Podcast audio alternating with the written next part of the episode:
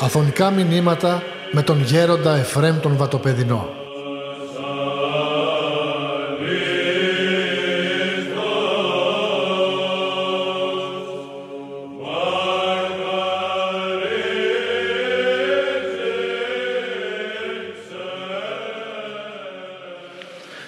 Αναφίβολα αισθάνομαι ιδιαίτερη χαρά που βρίσκομαι μαζί σας και μάλιστα στο Νεοεδρυθέν Πανεπιστήμιο της Κύπρου που ομολογώ ότι για πρώτη φορά έρχομαι σε αυτόν τον τόπο.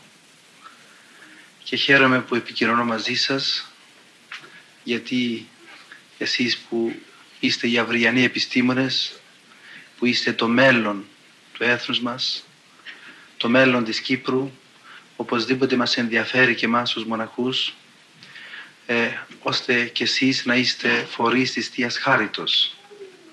Γιατί ασχολούμενοι με τη γνώση οπωσδήποτε η γνώση είναι καλή αλλά είναι και επικίνδυνη. Γι' αυτό και ο Άγιος Κοσμάς ο Ετωλός έλεγε να διαβάσετε ότι το κακό θα έρθει από τους μορφωμένους. Βέβαια δεν το έλεγε διότι ήταν εναντίον της μορφώσεως. Αναφίφολα αλλά όμως έλεγε αυτό και εννοούσε ο Άγιος Κοσμάς ότι ο άνθρωπος ο οποίος μορφώνεται κατά κόσμο αλλά κατά Θεόν δεν μορφώνεται, αυτός ο άνθρωπος είναι επικίνδυνος. Γι' αυτό ακριβώς με πολύ ικανοποίηση βλέπουμε ότι γίνονται εδώ πνευματικές συνάξεις και από ό,τι βλέπω η ανταπόκρισή σας είναι συγκινητική, είναι θετική και πιστεύω αυτό να το συνεχίσετε. Γιατί και εμείς που είμεθα στο Άγιον Όρος και ερχόμεθα στον κόσμο και πολλές φορές βλέποντας το πνεύμα του κόσμου, βλέποντας τη σκέψη, πώς σκέφτεται ο σημερινός άνθρωπος, ο οποίος δυστυχώς ο νους του είναι στην άνεση, ο νους του είναι στην ύλη, ο νους του είναι εις τα επιγής, δεν φρονεί τα άνω, δεν φρονεί τα ουράνια. Και βλέποντας εμείς που ζούμε κοντά σε πόδας Αγίων ανθρώπων, στο όρος του Άγιον, το οποίο είναι ο κατεξοχήν τόπος της ασκήσεως, ο κατεξοχήν τόπος της αδιαλείπτου μετανοίας, της χάριτος, ο κατεξοχήν τόπος του Αγίου Πνεύματος, ο κατεξοχήν τόπος ο θεομητορικός, ο τόπος της Παναγίας, γι' αυτό και το Αγιονός λέγεται το περιβόλι της Παναγίας, διότι εκεί η μορφή η οποία προέχει και τιμάται ιδιαίτερος είναι η μορφή της Θεοτόκου. Και βλέποντας την πλειονότητα των ανθρώπων να σκέφτεται τόσο χαμηλά, να ζει τόσο λαθασμένα, να μην σκέφτεται ότι ο άνθρωπος είναι πνευματική υπόσταση, να μην σκέφτεται ότι ο άνθρωπος δεν είναι αυτό που φαίνεται. Ο άνθρωπος είναι αυτό που δεν φαίνεται. Ο άνθρωπος είναι κατεξοχή πνευματική υπόστασης. Είναι ψυχή αθάνατος. Γι' αυτό και η συνάντησή σας, οι πνευματικές συνάξεις, οπωσδήποτε θα σας βοηθήσουν ώστε να κατανοήσετε ότι έχουμε ψυχή αθάνατον. Όπως λέγει ο Μέγας Βασίλειος, επιμελού δε ψυχής πράγματος αθανάτου διότι πρέπει ο άνθρωπος να συνειδητοποιήσει ότι ο σκοπός και ο στόχος της ζωής του είναι η κατάκτησης και είναι η απόκτησης του Αγίου Πνεύματος. Και ουές τον άνθρωπον εκείνον ο οποίος ζει εδώ στη γη και δεν επιτύχει αυτό τον πνευματικό του σκοπό. Ο Άγιος Σεραφείμ του Σάροφ, αυτός ο μεγάλος δρόσος Άγιος, όπως έχουμε εμείς τον Άγιο Νεκτάριο, έχουν κυρώσει τον Άγιο Σεραφείμ. Συνεχώς έλεγε σαν ένα ρεφρέν στους ίσως προσκυνητάς που πήγαιναν εκεί πέρα να τον δουν ότι ο σκοπός της ζωής μας είναι η απόκτηση του Αγίου Πνεύματος. Γι' αυτόν όσο μπορούμε σε αυτή την, την περίοδο που πραγματικά ανησυχούμε για τους καιρούς αυτούς που έρχονται και ότι βλέπετε πληθύνει η αμαρτία. Δεν μας πειράζει τόσο όσο ότι ο κόσμος αμαρτάνει αλλά μας πειράζει και, και μας κατατραυματίζει ότι σήμερα η αμαρτία εισηγείται ως τρόπος ζωής εισηγείται ως θεσμός ζωής. Αυτό μας πικραίνει, διότι αυτό να μαυρώνει την προσωπικότητα του ανθρώπου. Όταν βλέπουμε ότι ο σκοπός του ανθρώπου είναι ο αγιασμός, το μεγαλύτερο δώρο και η μεγαλύτερα τιμή της ανθρωπίνης προσωπικότητας υπό των ουρανών είναι ο αγιασμός μας. Που ο Απόστολος Παύλος τονίζει ότι άνευ αυτού ουδής όψεται τον Κύριο. Όταν βλέπουμε ανθρώπους που είναι άγιοι σαν και εμάς και που ξέρουμε που είναι ο τάφος τους, που ξέρουμε που είναι τα λείψανά τους και εμφανίζονται σήμερα και μας λένε ότι ζούμε, είμαστε παρόντες και όταν βλέπουμε από την άλλη ότι εμείς οι άνθρωποι που μας δικαιωματικά μας, μας ανήκει αυτή η ζωή, η αιώνια ζωή, εμείς την πετάμε στον κάλθο του Αχρήστον, για ελάτε στη θέση μας. Όταν σήμερα βλέπουμε ο πατήρ Παΐσιος, ο οποίος είναι ένας σύγχρονος Άγιος, μου έλεγαν προχθές ήρθαν ένας μοναχός από τις Καρίες στο μοναστήρι μας, ο πατήρ Μελέτιος, ο οποίος είχε το σηκώτη του, υπήρξε το σηκώτη του, πήγαινε ο γιατρός των Καριών και του λέει γέροντα πρέπει να βγεις έξω. Και ετοιμαζόταν ο γέροντας αυτός, ο οποίος είναι 82 ετών περίπου, να βγει έξω. Αλλά ξαφνικά χιονίζει και απεκλείστη.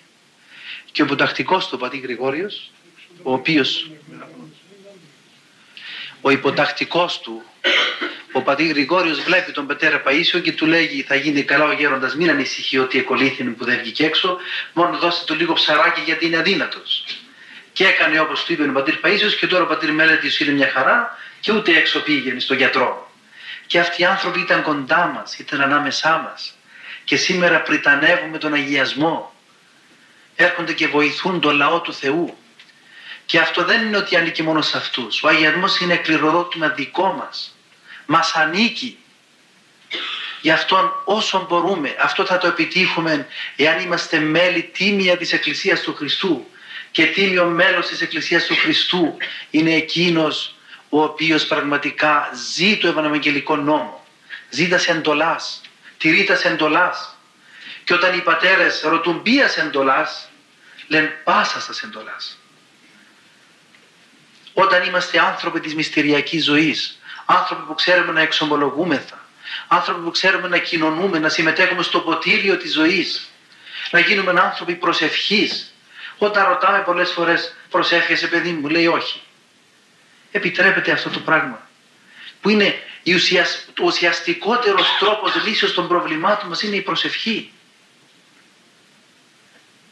Γι' αυτό παρακαλώ πάρα πολύ Δηλαδή πρέπει όσο περνά ο καιρός και όσο μεγαλώνει το κακό, όσο μπλατεύει το κακό, όσο πλαισιώνεται ο κόσμος από την αμαρτία, πρέπει εμείς περισσότερο να αγωνιζόμεθα ώστε να γίνουμε φορείς χάριτος, να γίνουμε σκεύη εκλογής, να γίνουμε φορείς του Αγίου Πνεύματος. Βλέπετε σήμερα στον χώρο της γνώση αυτός ο ανθρωποκεντρισμός που βασιλεύει και πριτανεύει.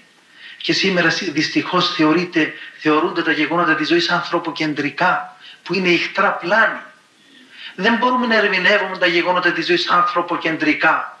Διότι ο άνθρωπος ο οποίος είναι λογικοκράτης δεν μπορεί η λογική να διατάζει την πίστη.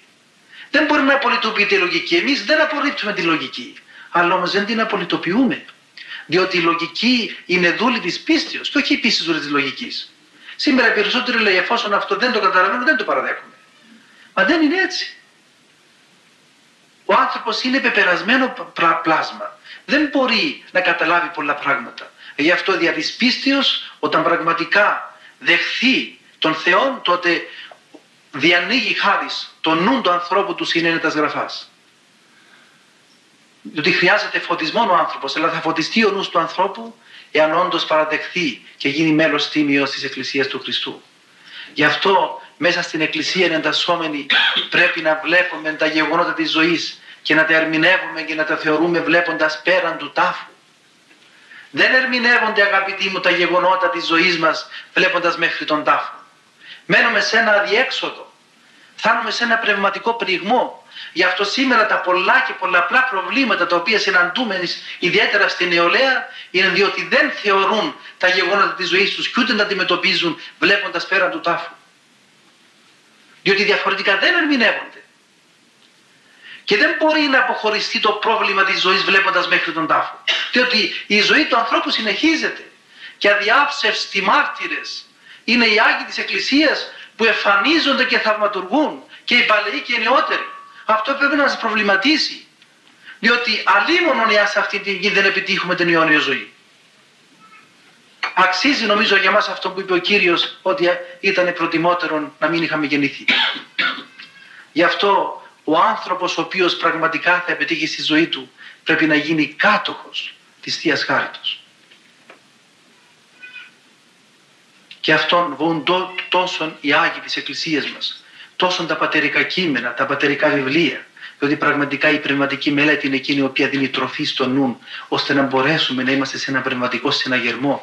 Διότι είναι μεγάλο πράγμα ο άνθρωπος να δημιουργεί προποθέσει στον εαυτό του, ώστε συνεχώς να έχει πόδον Θεού, να έχει δίψαν Θεού, να έχει αγάπη Θεού. Βλέπετε η πρώτη εντολή, αγαπήσεις Κύριον τον Θεό σου, εξ όλης της ψυχής σου, εξ όλης της διανοίας σου και εξ όλης της καρδίας σου και εξ όλης της ισχύως σου. Δεν μπορούσε να πει αγάπηση στο Θεό εξ όλης της καρδίας. Αλλά όμως για να μας πει ότι πρέπει ολοκληρωτικά να αγαπήσουμε τον Θεό, πρέπει με όλον το είναι μας, πρέπει ο Χριστός μας να είναι το κέντρο της αγάπης μας, τότε πραγματικά θα αισθανθούμε καρπών, θα αισθανθούμε μέσα μας τη γλυκύτητα του Αγίου Πνεύματος. Διότι αν ο άνθρωπος δεν αισθανθεί τους καρπούς του Πνεύματος που είναι αγάπη, χαρά, ειρήνη, μακροθυμία, πίστης, πραότης, αγαθοσύνη, εγκράτεια. Αυτή είναι η καρπή του Πνεύματος. Και πραγματικά ο άνθρωπος ο οποίος αισθάνθηκε και εγεύθηκε την γλυκύτητα την άρρητον, που ό,τι και αν πούμε δεν μπορούμε, οι Άγιοι Πατέρες εμίλησαν περί χάριτος, δεν είπαν τίποτα. Διότι αν δεν γευθούμε την γλυκύτητα της Θείας Χάριτος είναι αδύνατο να καταλάβουμε τι εστί Πνευμάγιο. Γι' αυτό και οι Άγιοι της Εκκλησίας τα άφηναν όλα και συνεχώς ασχολούνται με αυτό το πράγμα. Εντρυφούσαν μέσα στην χάρη του Θεού, εντρυφούσαν μέσα στη χάρη του Αγίου Πνεύματος και αυτόν και έγιναν οι και χαριτωμένοι, υγιασμένοι, που είναι σήμερα οι οντοδείχτες σε εμά, που είναι οι συμπαραστάτες μας, που είναι οι πατέρες μας, που είναι οι αδελφοί μας. Γι' αυτό σήμερα δυστυχώς όπως είπα και προηγούμενος βλέπουμε αυτή την κενότητα, αυτή την απαγοήτευση στο σημερινό άνθρωπο, αυτή την κατάθλιψη, αυτή την απέλπιδα ζωή που δυστυχώς πολύ τραυματιζόμαστε όταν βλέπουμε τους σημερινούς ανθρώπους οι οποίοι έχουν τόσες προϋποθέσεις να προχωρήσουν και βλέπεις μια νέκρωση, μια νάρκωση. Γιατί, γιατί απουσιάζει ο Χριστός ο οποίος είπε εγώ είμαι η οδός, η αλήθεια και η ζωή ο ζωντανός ο άνθρωπος είναι εκείνος ο οποίος μέσα του πάλι η χάρη του Χριστού. Γι' αυτό και μέσα στη γραφή εις διώξετε χιλιάδες λέει και δύο μυριάδες. Γιατί; Διότι ο άνθρωπος ο χαριτωμένος είναι ο άνθρωπος που γίνεται κατά χάρη παντοδύναμος. Διότι συνεργάζεται με την παντοδύναμο Θεία Χάρη. Γι' αυτό και εμείς αν θέλουμε να χαρούμε τη ζωή μας. Διότι όσα και αν πάθουμε αγαπητοί μου, το Ευαγγέλιο είναι στενή και τεθλιμμένη οδός. Αν ερμηνεύσουμε το Ευαγγέλιο με μια λέξη, το Ευαγγέλιο είναι θλίψεις. Δια πολλών θλίψεων διημάσεις έρθει στη βασιλεία των ουρανών. Αλλά όμως, εις των αγωνιζόμενων άνθρωπων, κάτω από τα προβλήματα, πίσω από τις θλίψεις, πίσω από τους πειρασμούς, κρύβεται μια άρδιτος γλυκύτης, οποία πραγματικά τρέφει τον άνθρωπο και του δίνει τροφή για την πνευματική ζωή. Γι' αυτόν, αλλά για να μετροφιλήσουμε τη ζωή τους, θα δούμε πόσα επέρασαν πόσες δοκιμασίες, πόσους πειρασμούς, διότι ακριβώς να μην ξεχνάμε ότι πιστεύουμε εν Ιησού Χριστόν και τούτον εσταυρωμένο. Μην ξεχνάμε το νόημα του Σταυρού. Μην ξεχνάμε ότι δια του Σταυρού ήρθε η χαρά στον κόσμο. Διότι ακριβώς η σταυρωμένη ζωή, ο πρωτομάρτης, το πρότυπό μας, ο αρχηγός της σωτηρίας μας είναι αυτός ο οποίος είναι σταυρωμένος. Γι' αυτό και θέλεις, και λένε στο Άγιον Όρος, είδες άνθρωπο και έχεις σταυρόν, αυτός είναι για σωτηρία. Όταν έχετε πειρασμούς και δυσκολίες στη ζωή σας, ποτέ μην κάθεστε. Αλλά αφοσιωθείτε περισσότερο στην προσευχή. Ζητήστε περισσότερο την Θεία Εσπλαχνία και τη Θεία Συμπαράσταση. Γι' αυτό ακριβώς τότε θα αποδείξουμε ότι είμαστε αληθινοί τηρητέ και αληθινοί λατρευτέ του Χριστού μας. Και τότε να είστε βέβαιοι ότι θα αισθανθείτε μέσα σας αυτόν τον καρπό του Πνεύματος, αυτήν την γλυκύτητα του Αγίου Πνεύματος, αυτό που λείπει από το σημερινό κόσμο. Γι' αυτό, γι αυτό υπάρχει αυτή η κατάντια σήμερα, που όλα τα έχουμε, δεν μας λείπει τίποτε. Ιδιαίτερα στην Κύπρο, εσείς είστε 50 χρόνια πιο προηγμένοι από τους Ελλαδίτες. Τα έχετε όλα. Αλλά όμως, εάν δεν υπάρχει αυτό που λέγεται Χριστός, θα αισθανόμαστε κενότητα. Σήμερα έχουν, είπε και ένα Αγιορείτη, σήμερα έχουν πληθύνει και εταιρείες ασφαλεία ζωής. Αλλά όμως είναι η μόνη περίοδος που αισθάνεται ο άνθρωπος ανασφάλεια. Γιατί, γιατί απουσιάζει η εντός ημών βασιλεία. Απουσιάζει η χάρη του Αγίου Πνεύματος από μέσα μας. Αλλά δεν είναι ποτέ δύσκολο. Για να ενταχθούμε σωστά στην Εκκλησία θα γίνουμε φορείς της χάριτος και θα έχουμε αίσθηση της παρουσίας του Αγίου Πνεύματος. Θα έχουμε αίσθηση της χάριτος των Αγίων. Θα έχουμε αίσθηση της τριαμβευούσης Εκκλησίας. Και τότε οπωσδήποτε να είστε βέβαιοι ότι βαδίζουμε σωστά και οπωσδήποτε θα επιτύχουμε της χάριτος και της βασιλείας του, του ουρανών που αυτή μας ανήκει και εύχομαι όλοι μας να το επιτύχουμε. Αμήν. Αν μερικοί θέλουν να ρωτήσουν κάτι, ευχαριστώ. Στα λέτε, σκοπός της ζωής μας είναι η απόκτηση του Αγίου Πνεύματος. Ξέρουμε ότι η ουσία του Αγίου Πνεύματος δεν είναι στους ανθρώπους. Δεν είναι. Στους ανθρώπους. Η ενέργεια του Αγίου Πνεύματος είναι θεία χάρη. Η χάρη του Θεού, η άχτη αιστείε ενέργειες του Θεού, που οπωσδήποτε κοινωνεί ο άνθρωπος τον αχτή των θείων ενεργειών, αυτό που λέγεται χάρη, δωρεά του Θεού.